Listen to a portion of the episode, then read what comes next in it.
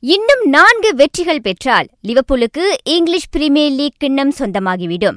அன்ஃபீல்டில் இன்று காலை வெஸ்ஸாமை மூன்றுக்கு இரண்டு என தோற்கடித்த லிவர்பூல் எழுபத்து ஒன்பது புள்ளிகளுடன் மிக மிக வசதியாக முதலிடத்தில் அமர்ந்துள்ளது.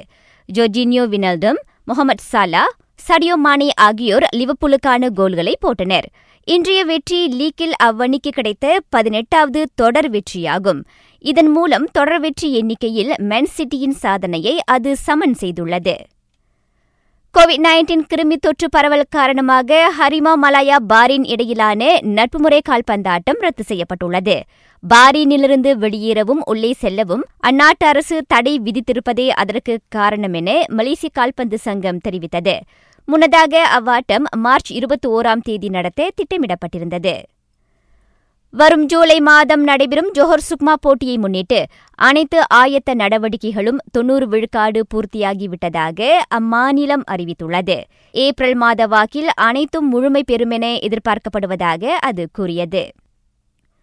கூடைப்பந்து சகாப்தமான கோபி பிராயனின் மனைவி அவரும் அவரது மகளும் பலியான விபத்தை தொடர்ந்து ஹெலிகாப்டர் உரிமையாளர் மீது வழக்கு பதிவு செய்துள்ளார். பனி சூழ்ந்திருந்த மோசமான வானிலையில் விமானி கவனக்குறைவாக இருந்துவிட்டதாகவும் அப்பயணம் ரத்து செய்யப்பட்டிருக்க வேண்டும் என்றும் வனிசா குறிப்பிட்டுள்ளார்.